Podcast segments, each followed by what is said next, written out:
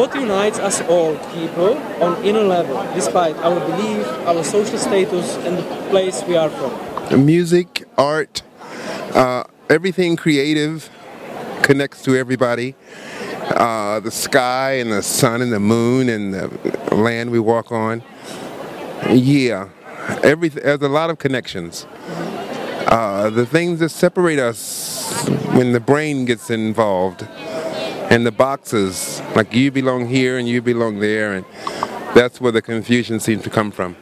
Well, for me, technology is a plus and it's a negative if you don't control yourself and you're controlled by the machine, then you do what the machine says and you forget who you are.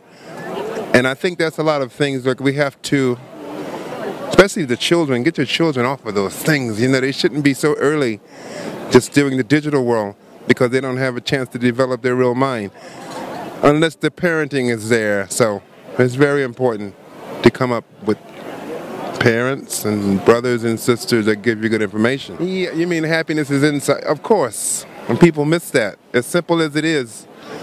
You, especially when you're looking at this thing in the computer and it's telling you this is happiness, and you're saying, "But what is this I feel?" So you don't know, and you don't trust yourself.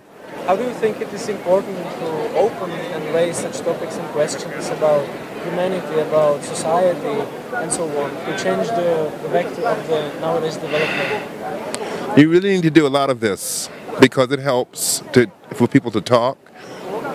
Like I'm older, I've been around for a long time, so I've seen like five generations before me. And so, yeah, the same problem kind of.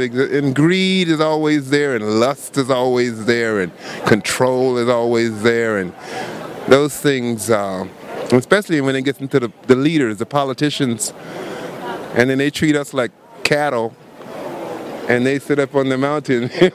you know, I don't like that anymore. So yeah, it needs to be talking to the people, and the people need to realize how much power they have, and to do whatever it takes to make it better.